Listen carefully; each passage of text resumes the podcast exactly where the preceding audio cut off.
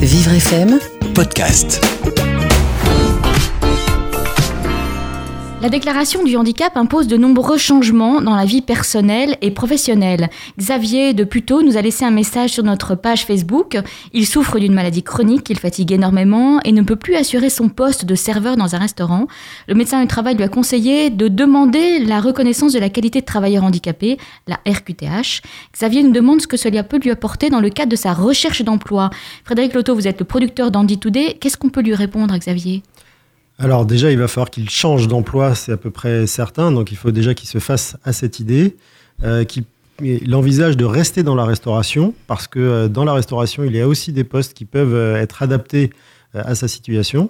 La reconnaissance de travailleurs handicapés va euh, essentiellement lui permettre de cibler euh, ses recherches et de s'adresser à des employeurs peut-être un peu plus, plus grands qu'un un simple petit restaurant. Je ne sais pas où il travaille, mais en tous les cas, s'il travaille dans un petit restaurant, il pourra peut-être s'adresser à des chaînes de restauration, par exemple, qui pourront l'accueillir à d'autres postes dans le cadre de leur politique de recrutement de personnes en, situation de handicap. Alors vous, Frédéric, vous conseillez à toutes les personnes dans la situation de Xavier, euh, qui ont une maladie chronique, qui ont un, un, handicap invisible, de demander la RQTH Oui, c'est un, un, moyen supplémentaire de, de, décrocher un job. Aussi bizarre que ça puisse paraître, aujourd'hui les entreprises sont en recherche euh, de personnes ayant euh, cette qualité et cette reconnaissance. Et euh, les postes sont loin d'être pourvus, les pourcentages de, d'embauche dans les entreprises sont loin d'être, euh, les quotas, comme on dit, sont loin d'être atteints.